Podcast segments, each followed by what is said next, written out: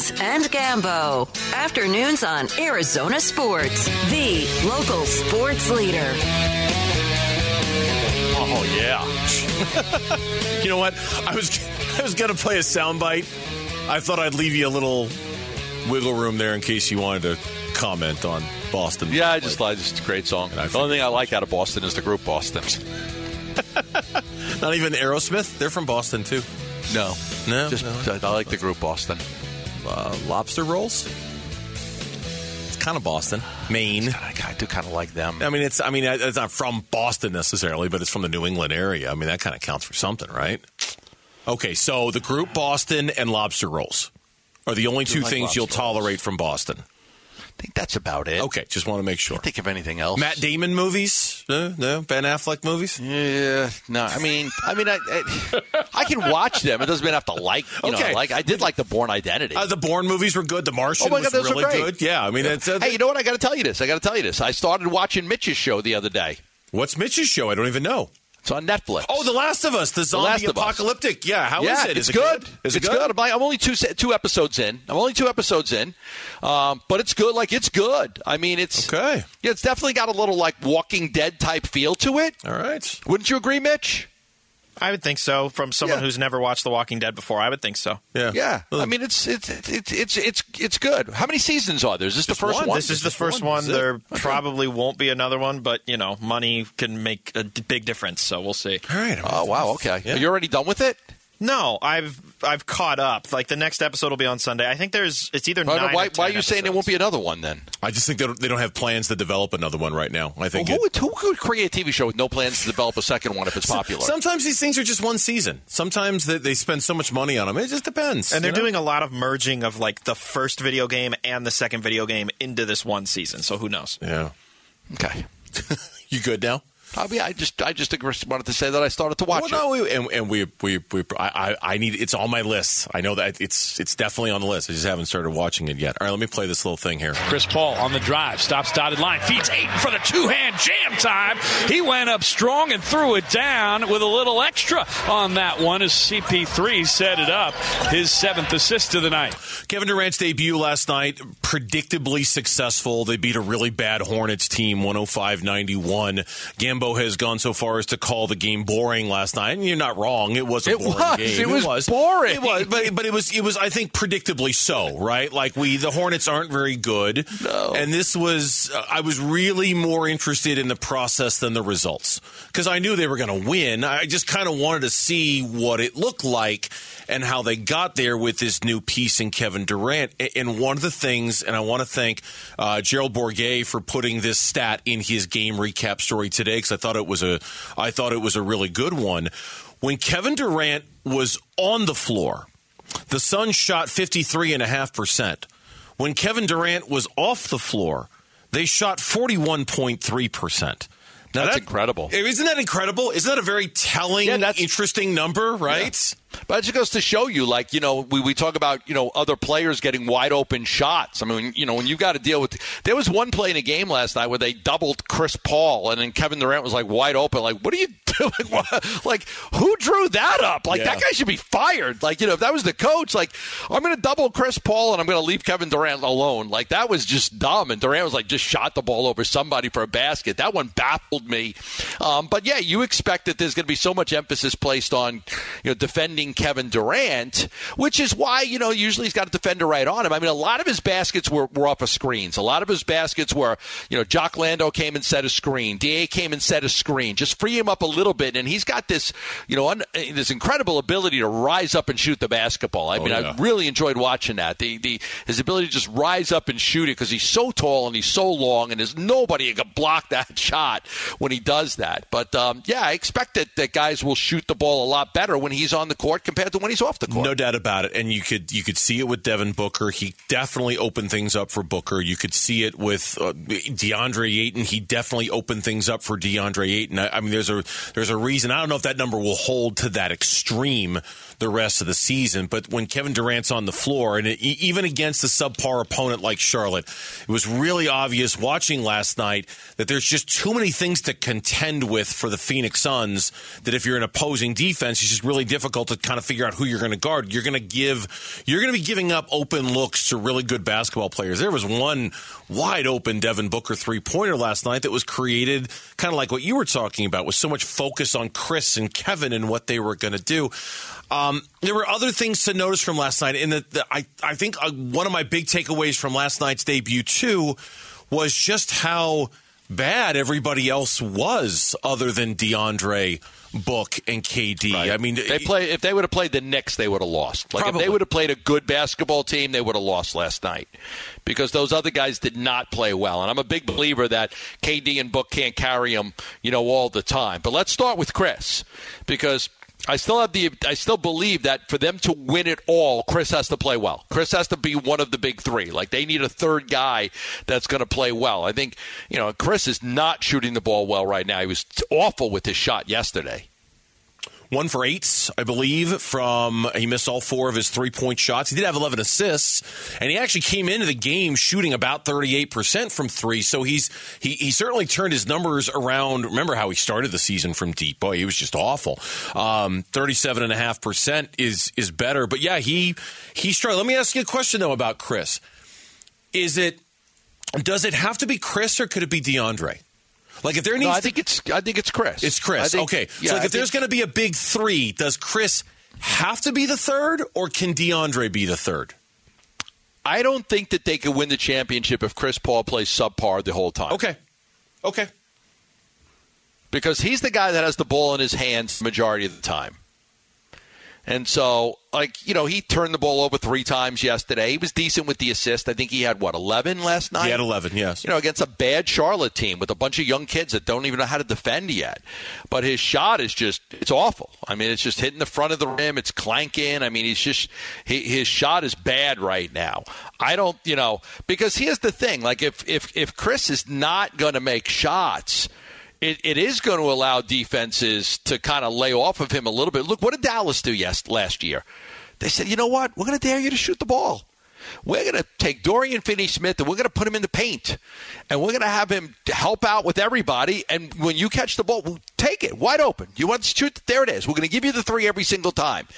And he was very reluctant to shoot it because he was struggling. And if that same thing happens this year, it allows other defenders to help out more on Book and, D- and Kevin Durant. Yeah, I, I, I do think, and this is stating the obvious, that the presence of Kevin Durant certainly changes that dynamic that we saw from the Dallas Mavericks series. I, I don't. I like. I think Chris has to be good. I don't think he has to be great. Uh, so I think for me, there's a like there's a middle ground here. He has to be better than one for eight. Okay, I'll, I'll give you that. He has to be better than three turnovers, which is kind of a high number for him than what we've come to expect. I'll, I'll give you that.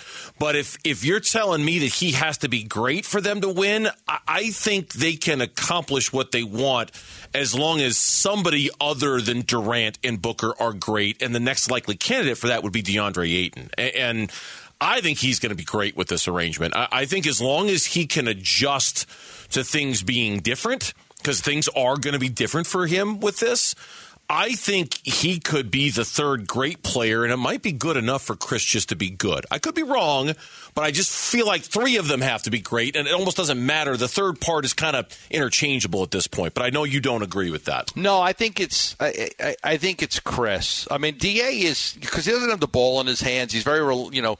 He's reliant on other sure. people to get him the ball. Book did a good job last night getting him the ball. He had some good baskets. He's, you know, rebounding and you know, and he had a good day rebounding the basketball last night. Not offensive rebounds, but defensive rebounds, which he's usually a lead at. But I just think for a guy that's, you know, for a guy that you know, look, Paul struggles when they get up on him. Like when guys get up on him, like Alvarado did. That's not Chris doesn't like that, right? What no, Alvarado did to him is got got got got up on him, made things difficult, didn't give him the opportunity to be the floor general he is. By you know, Chris likes when there's not a lot of pressure on him, and he can just you know survey the field, see what's every see what's happening, and then make his decisions. But when he's got to worry about somebody pestering him, then he's not able to really look up. He's just trying to get the ball a half Uh, uh, across half court, not have a violation, and then it's harder for him to get to get the team into his offense. So I think it's important for him to be to be to be going right. Yeah, and, and I get all of that. I just think Durant's prowess as a ball handler and as an offensive initiator can kind of. I, I, think a lot of times you're going to see you're going to see Chris playing off the ball. You know, I think you're going to see Chris in more of a almost a not a two guard necessarily, but not a pure number one either in terms of the ball handling because there are, you just added a guy who certainly can initiate an offensive set. I thought Josh Okogie I thought he looked a little nervous early in that game. He missed a dunk. He missed a bunny layup. He he was missing. He's he's the guy who needed to kind of justify why he was the fifth starter. I mean, defensively, he still did his thing. I thought early in that game, Okogie looked really uncomfortable offensively. Like he like like he knew he wasn't sure whether he belonged out there or not. Yeah, and, and he's like he's a real interesting case because he was just never really given a, a, lot of an opportunity. He Never got a chance. He never got a long opportunity. You you wonder why was this guy discarded? Like we see him, like he's a pretty good player. Like he seems like a pretty good player.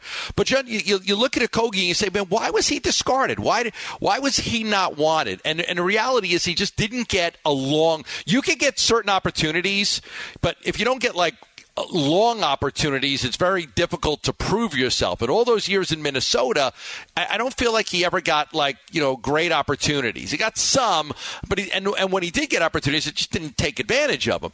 Now he's playing really really well. But now it, it, the playoffs are so different when the pressure's on and every game matters. That's when you really, you know, you you may you may say okay, Okogie's the guy right now, and then you get to the playoffs, and if he struggles because of the pressure, you know, then you're better off with the Torrey Craig or somebody that's been there and done it and, and is comfortable in that atmosphere. When we come back on the Burns and Gambo show, yes, the Arizona Cardinals got some really poor marks on their NFL Players Association report card. And yes, Gambo and I are both very concerned about what that means for their ability to lure players here. But make no mistake, they weren't the only ones. That's coming up next on the Burns and Gambo show. Burns and Gambo. Afternoons on Arizona Sports, the local sports leader. Let's get an update on our Twitter poll question of the day. A little too mathematically inclined for Gambo, but that's okay. Here's the question, courtesy Eric Ruby on the Burns and Gambo Twitter page. Burns and Gambo need to know Twitter poll update presented by Sanderson Ford. Basically, how much are Kevin Durant and Devin Booker going to average combined the rest of the season, right? I feel like we can break this down in a way for Gambo to answer. I feel like we can do this. At least hard. humor humor me, Gambo. How many points per game do you think Kevin Durant will average for the rest of the season? Just Kevin Durant. I don't know. What's well, what's what's his what's his regular average? Twenty nine point seven. All right, so twenty nine go twenty nine point seven. And Devin Booker. What's his average? 27 point something. I'll go 27. So you're going to go about, you're going to be in, in, the 55 to 59 combined points per game range. Yeah, I mean, not, why, why, why, should I deviate off what they've done all year? because now they're playing with each other. Right. So there's going to be more scoring. Chris Paul's not going to shoot the ball as much now. No, he's definitely not going to do that for sure.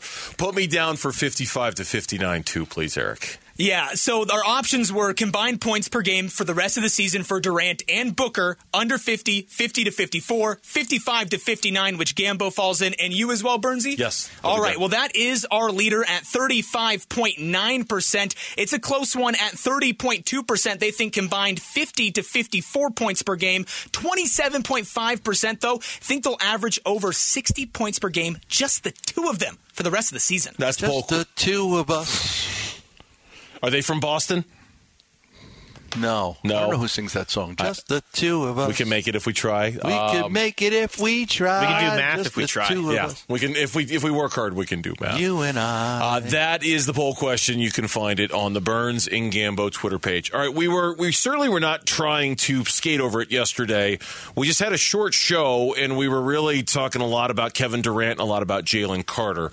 Certainly yesterday's National Football League's Players Association report card and how poorly the Arizona Cardinals did in that report card is of major concern to both of us. And I don't want anyone to misinterpret our, you know, we, we just, we, it was an unusual day for us because we were a much shorter show and we just didn't have as much time to talk about it as much as we would have wanted to. The fact that the NFL Players Association basically graded every single team on the overall working conditions and the only team that graded out worse than the Cardinals were the Washington Commanders is of great concern because you want your organization to be the kind that's going to be appealing to free agents that people Yes. are going to want to come play for and people are going to want to think they're going to be taken care of and if we're just being honest about it some of the things that were revealed in this report in particular about players being deducted money for food out of the cafeteria and the fact that the Cardinals are the only team to do this in the NFL is deeply concerning because it makes you worry that players are going to look at that and go, "Yeah, I don't want to go play there," and, and that's what you don't want to have if you're the Cardinals. No, no. I mean, I, I was really, you know, kind of surprised at that. Um, it was voted on by the players. Uh, so the players are basically saying the Cardinals have a lot of work to do with you know with families and, and with food and with the weight room. It's very outdated, and you know I, I, I did talk to a player who was just like, yeah, I I, I have my own chef make my food for me, you know. So um, they didn't get very high grades, and if I'm Michael Bidwill, I you know that that's out that's public. I'm embarrassed by that. I'm going to be honest i'm embarrassed. I'm embarrassed that that's out there that we got such low grades by the players on so many different things. The only thing they got a good grade on it's like it's like a kid that's not very good in school but he's good at gym and he gets an a in gym. I mean that was the cardinals. They're good in gym. But they're terrible at math and social studies and science and english. I mean that was me. I mean you know that's what the cardinals are. Hey they got one really good grade. What was it in PE, you know, Yeah. That, that's what the that's what the travel was. They got a good grade in travel, you know, because Michael's a pilot and he flies a plane, and you know, so their travel's good. But everything else was very subpar. Um, and it's a wake up call. Like it's a wake up call. Like you, you know, you, you got to do better because yeah, it, it may not. Listen, in the end, players are going to go where the money is. Okay, so if the Cardinals are offering one player ten million dollars and another player's or another team's offering seven million, that guy's not going to be like, you know what, the Cardinals got an F minus on their facility, so I'm I'm not going to go to them. No, he's going to go to the Cardinals. But if all things are being equal, mm-hmm. if all things are being equal, and the Cardinals have some built-in advantages like the weather Sure. and the dome stadium. There are some built-in advantages for them, but if all things are being equal between two teams, somebody might decide that hey, th- that's a better organization to play for. They take better care of their players. Yeah, it, it is deeply concerning. It is. It is. You use the word embarrassing. It's. It's a list that nobody wants to be on. Um, of all the different categories for them to get graded on, eight total. They got five Fs, and that includes three F minuses. I didn't even know there was such a thing as an F minus. I thought there was just an F. I didn't think you could go any lower than that. They did get. You mentioned the things they did score well in. Team travel was one. Uh, strength coaches they got an A in, but a lot of them. And the food service one is the one that's getting the bulk of attention. The one that everyone's really focusing on is if the players want dinner, it will be boxed up for them. But reportedly, that's they're going to charge you via a payroll deduction. They are apparently the only NFL team that does this. Players reported that if you work out at the facility after the season is over, the team charges you for every meal eaten at the facility. Again, apparently the only team in the league that does this. And if you're the only one that's doing it, then th- that's when you need to take a look in the mirror and figure out a way, a better way of doing things. Now, I'm not bringing this up to make it to lessen anything about the Cardinals and the work that needs to be done. But somebody went with a fine tooth comb through the entire report card for some of the teams, and some of these complaints are borderline funny, borderline ridiculous. And if you were fans of any of these teams, you might be embarrassed about them too. The Commanders. Apparently, there are complaints of a lack of warm water and issues with poor drainage in the showers. Um, Washington. Lack of warm water. Lack of warm water. You can't take a, a hot shower. Apparently not, and and they don't drain very well either. The showers don't. That guy's going to get kicked out of that league, though. There's like he's going to get kicked out of the league. No question Like they want to do it so bad. He's got dirt on somebody, so or a few different people. I mean, you think that's why they haven't done it yet, but eventually they're going to get to the point where they they they kick him out. Washington also received the only F minus in travel. Um, commanders feel like they don't have enough space on team flights. The Commanders are one of six teams in the NFL that make a segment of their players have roommates. Uh, so there's that. The Bengals do not provide vitamins, vitamins and supplements to their players. One of only two teams not to provide vitamins to players, and the only team that doesn't provide supplements to players. So when they get guys who get busted for PEDs, I guess there's nobody to blame but themselves because they're not giving their guys And that's the reason why you know you think most guys, oh, why they could they could afford it themselves, they could pay for it themselves. No, you want to make sure that that that you're giving out the vitamins and the supplements because you know what's approved by the NFL and what's not. The family room issue was a big one, both with the Bengals and the Jacksonville Jaguars. Apparently, both of those teams in the stadium or in the facility, there is nowhere warm and safe for mothers and kids to go during the game because the Bengals do not provide a family room. Players reported that their wives have sat on the public restroom floor to nurse their babies. Same Okay, thing in Jacksonville. That's absolutely unacceptable. it's ridiculous. It's ridiculous. that is so unacceptable. Same thing in Jacksonville. Nursing on the floor is also something we've heard instances where players' wives nurse their babies on the floor of a public restroom. There's even rats in Jacksonville. Um, when asked- rats? rats. Uh, players reported that for three to four weeks this season, there was a rat infestation in the locker room and the laundry hampers. So I guess that's better than gators in Jacksonville. that's true too. Would you rather have in your room a gator or a rat? What was fascinating about this, okay, we're so focused on the Cardinals. Okay, the Chargers were third to last. The Super Bowl champions had the fourth worst grade. The Kansas City Chiefs had the fourth. I, you know, so I don't. I, obviously, everybody can improve, but you would think Super Bowl champs, multiple time Super Bowl champs, they're always good. You would think they have it on easy street. I was genuinely surprised that a team so good that has won so many games would finish so low on such a list. I just assumed a correlation between performance and facilities and amenities and things like that. but that is really shocking It is, isn't it? that the Kansas City Chiefs didn't grade very well. Yeah. Yeah. And the three teams that graded the best were the Vikings, the Dolphins, and the Raiders.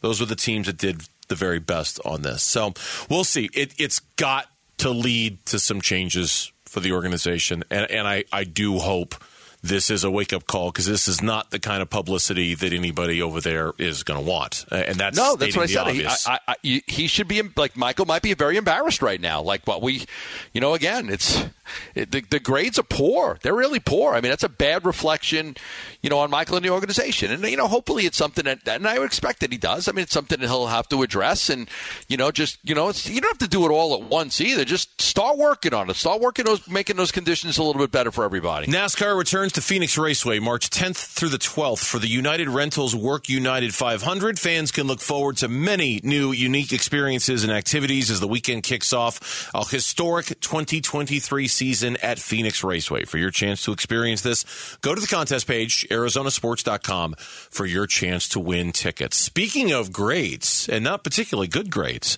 did you see the grades the Coyotes got for their big trade yesterday?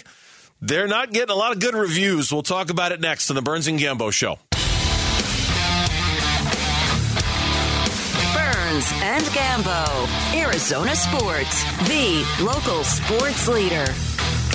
Speaking of grades, whew, goodness gracious.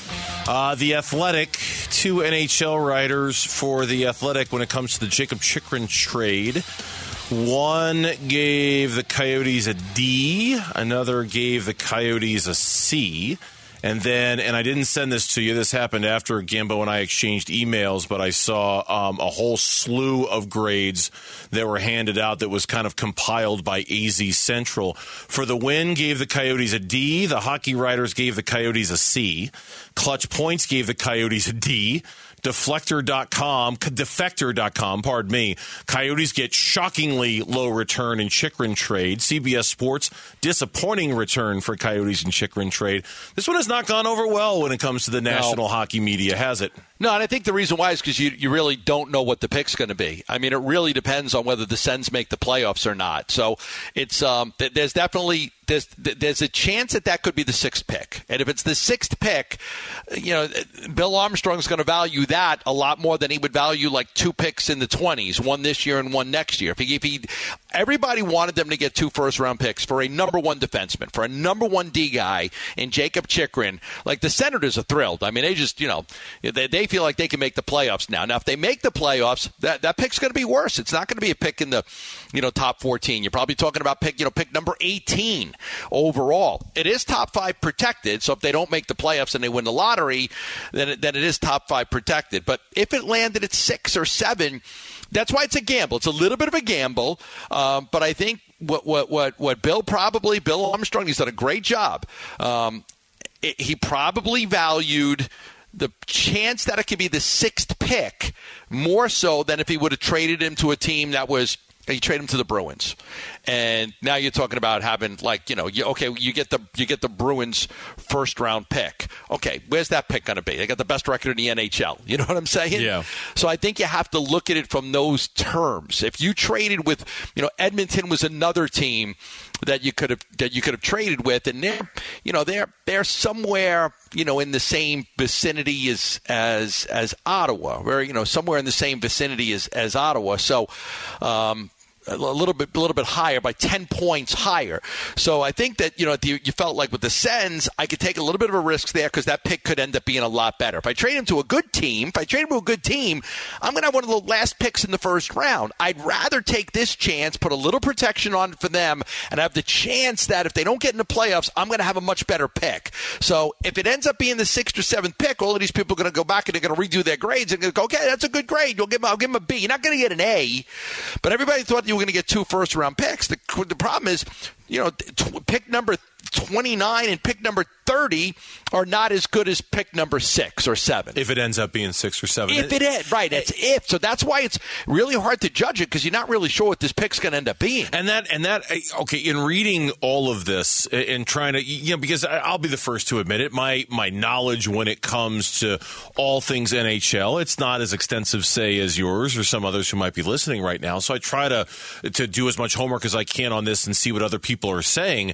And if I'm just kind of passing along the message here, it seems the general theme of these criticisms have been that, the basically Chychrun's been on the market for 18 months for the for the better part of 18 months. You know, officially, unofficially, off the record, on the record, and that he might have he being Bill might have overplayed his hand a little bit on this one. That, that he might have waited too long, hoping that somebody was going to come in with just that absolute sweetheart deal, and that by playing the waiting game, eventually you were going to get that. And instead, by waiting almost too long, some of the other teams turned their attention to somebody else, and some of the other teams decided, you know what, on second thought, too rich for our blood.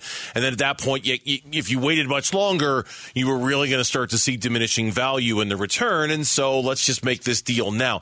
The, the cutoff does seem to be two first round picks. And the fact that he only got one first round pick seems to be the thing that everybody's a little bothered by. That and the fact that he just might have waited a little too long to make a deal on this. That if he had done something a month ago, maybe he would have gotten a better deal. Yeah. Now, if they make you know, again, if they make the playoffs, then you know, then your pick's not going to be as good. But right now, I think the project, you know, uh, the the projected pick is around 13. But you know, you, you could do the lottery there, and you could look. look they're going to have their pick, and their pick's going to be really good. It could end up being the number one pick. And the dream scenario is that the Coyotes land the number one pick, and then they get this number six pick. That's the dream scenario. I mean, they'll be they'll be very happy if they can do that. Um, but it really it really depends on whether the Sens can make the playoffs or not. If they if they do get in, you're probably talking about a pick somewhere around the 18 range. Plus, they got two seconds, and, and one of those seconds is going to be the Washington pick. So you know that's um, you know that could be a that could be a decent pick for them. Washington is you know, right now they have uh, they're outside of the, the, the wild card. They're not in the playoffs by a few points, so that could be end up being a decent second round pick. So two seconds, one first. Everybody wanted them to get two first, and the second they didn't get two first, everybody's like, "Oh, they did a terrible job. That's a terrible job." Um, but I think I think the, the, the downfall really is just man, if the, you just don't know where that pick's going to end up. Uh, Ottawa's won three games in a row. They just got a number one defenseman. Some people think that that may propel them into the playoffs. They're only five points behind the playoff spot right now with Pittsburgh. Um, so you just keep your eye. I think as as a, as a fan of the Yotes, I think what you root for is you, you root for Ottawa to lose a lot of hockey games yeah, right absolutely. now. You root for them to lose. You don't want them to get in the playoffs. You want them to be in the lottery where there's a chance that that pick could end up being the sixth pick. Coyotes have been incredibly active. In addition to Jakob Chychrun, Um, Shane Gostisbehere has gone to the Hurricanes for a third round pick. That came down yesterday. Today, Nick Bjugstad got traded to the Edmonton Oilers for a third round pick. There was another trade today. Jon Gillies, a goaltender in the system, got traded for a sixth rounder to Columbus. So, in kind of sorting through what's left, it seems like among the players that we thought could get moved. Schmaltz is still out there, and I know he got hurt. You know, with the with he took the puck to the face, And then the goaltending situation, and that's something we've talked to Bill Armstrong about a couple of times. You've got two decent ones. Would you look to move one at the deadline? I think if there's any other trades for the Coyotes to make, probably focus on those guys, unless you're hearing something different. Yeah, but I think Schmaltz is. Uh, you know, we had uh, Elliotte Friedman on last week from Sportsnet. You know, one of the best at covering the NHL. He thinks Schmaltz could get traded. I don't. I just think that Schmaltz is in a position with his contract. They like, look, the old ownership. They didn't have any money, so they put all the money in his contract on the back end and very little of it in the front end because they had no money. So here's a guy that's starting to make seven, seven and a half, eight million dollars a year. I think that makes it very, very hard to trade for him because there's so much extra money on that contract these last couple of years, and so that's why I think a team's going to be like, yeah, I mean, I like him, but not at eight million dollars. So if anybody goes online and looks at the Schmaltz contract, you'll see it was really backloaded down the stretch these last few years, and you know, so I, I think it makes sense. Maybe somebody does it, but I think it, I think it's hard for somebody to trade for that salary. We'll see. And then the goaltenders, you're right, they've got two. They'd certainly be willing to trade one of them if they can, you know, get good value. And I think the reason why is they really believe in their system. They really believe in their ability to identify goalies, scout goalies, um, and then be able to go, you know, eh, develop them with Corey Schwab as their goaltending coach. So if they did trade a goalie, I'm, I'm sure that they feel like they'll be able to find another one that's that's really solid. When we come back on this Thursday, Kevin Durant made his debut. What new wrinkles did we see with the Slim Reaper in the Phoenix lineup? We'll tell you our observations next on Burns and Gambo.